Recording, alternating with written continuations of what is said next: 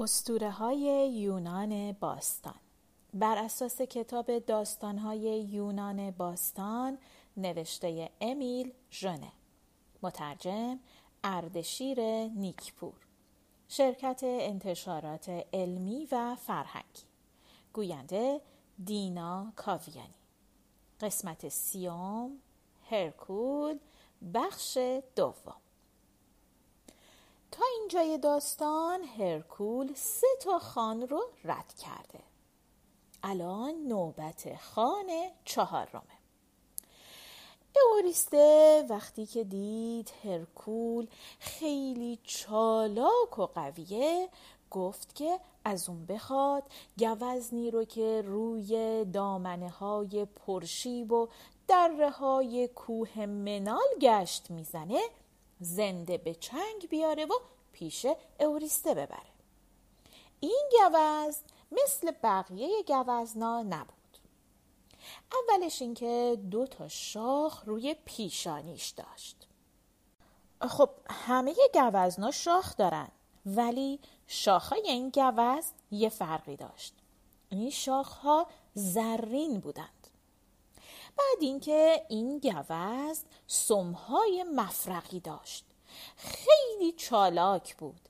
هرگز کسی به گرد پاشم نمی رسید هرکول می‌دونست که اون گوزن مال دیان است. برای همین هیچ کس نباید اون گوزن رو بکشه. فقط تنها کاری که هرکول می‌تونست بکنه اینه که گوزن رو دنبال بکنه و اونو زنده به چنگ بیاره. یک سال هرکول دنبال این گوزن دوید. آخر سر تونست شاخهای زرین گوزن رو بکنه و گوزن رو روی دوشش بذاره و به دربار اوریسته ببره. خب اینم از خانه چهارم ببینیم خان پنجم چیه. در پلوپونز دریاچه بود به اسم استیمفالوس. پرنده های درشتندامی توی این دریاچه بودن و اونقدر توی این دریاچه خرابکاری کرده بودن که تمام آب این دریاچه رو گند برداشته بود و خیلی بدبو و متعفن بود. این پرنده ها که خیلی هم وحشتناک بودن با فضله هاشون هوا رو فاسد کرده بودن. اونها منقار و بالها و پنجه های پولادین داشتن و با اون منقار و بال و پنجه به مردمی که اون اطراف بودن حمله می‌کردن و اونا رو میکشتن و گوشتشون رو میخوردن. بعدم هرچی از اون جنازه ها مونده بود همونجا ول می‌کردن. همین باعث می‌شد که اون منطقه کسیفتر و بدبوترم بشه. دست آخر یه نفر باید پیدا می‌شد و اونها رو از چنگ این بلای آسمانی نجات می‌داد. جز هرکول هم هیچ کس شایستگی انجام این کار رو نداشت. هرکول سنج های بزرگی ورداشت و شروع کرد سرصدا درست کردن. پرنده های قول پیکر ترسیدن. پریدن اینور پریدن اونور تا بتونن از اونجا فرار کنن. همین که اونها بلند شدن هرکول با اون تیرهایی که با خون اشتها مسموم کرده بود اونا رو کشت و همشون رو نابود کرد. از اون به بعد دریاچه استنفلوس از وجود این مرغهای قول پیکر پاک شد و گله های چارپایان با نی شبانان اون اطراف چرا می‌کردن و همه به صلح و خوشی اونجا زندگی می‌کردن. خان شیشم. مینوس شاه کرد.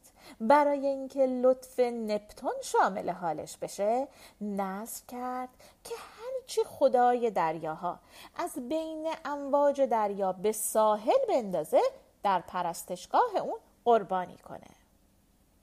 یک روز یک گاو نر زیبا از بین امواج دریا بیرون اومد.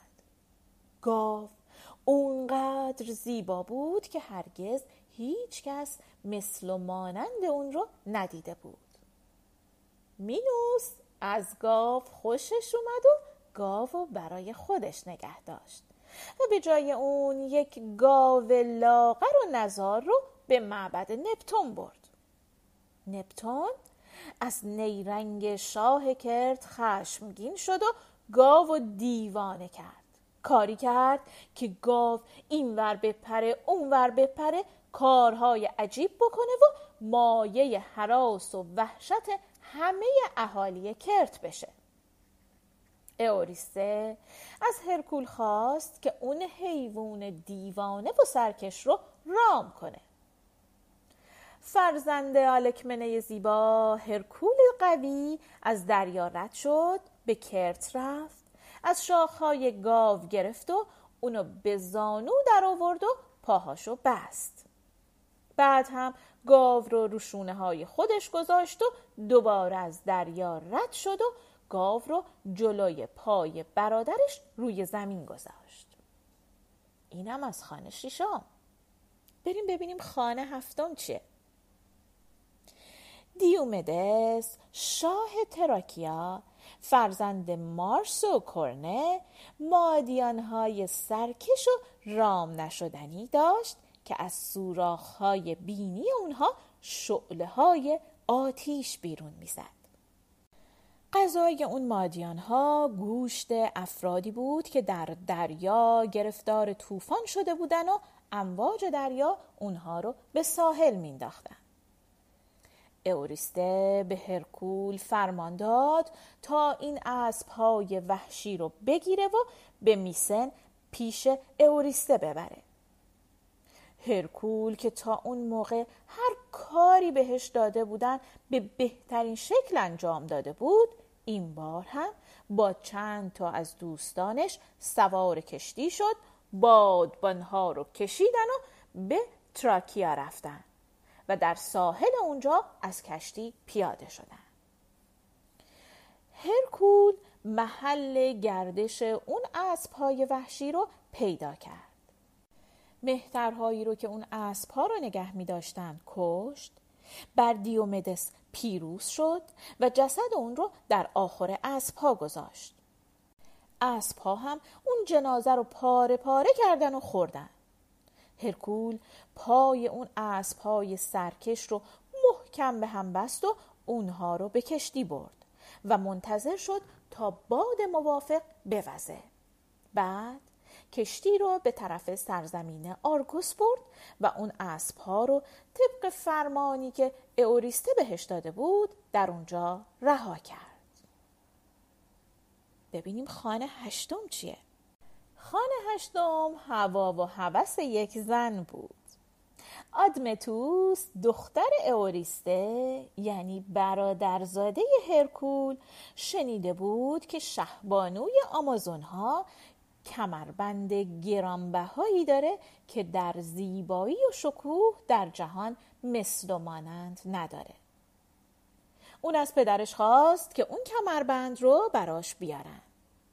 اوریسته هم برای برآورده شدن خواهش دخترش از هرکول خواست که به دنبال اون کمربند بره البته که برآورده کردن این خواهش اصلا آسون نبود آمازون ها زنان جنگجویی بودند که در کاپادوکیا نزدیک پونتوس اوکسینوس زندگی می کردند. پونتوس اوکسینوس جاییه که امروز ما بهش دریای سیاه میگیم. این زنای وحشی با راهزنی و شکار کردن روزگار خودشونو میگذروندند. اونها فقط سالی یک بار یک مرد رو بین خودشون راه می‌دادند. اگر بچه دار می شدن و بچهشون پسر بود پسرشون رو می کشتن. فقط دخترها رو نگه می داشتن. و برای پرورش و آموزش اون دخترها هم از هیچ کوششی دریغ نمی کردند. اونها ورزش های گوناگون به ویژه اسب سواری و تیراندازی و ژوبین افکنی رو به دخترها یاد می‌دادند. این زنها سوارانی بی همتا بودند.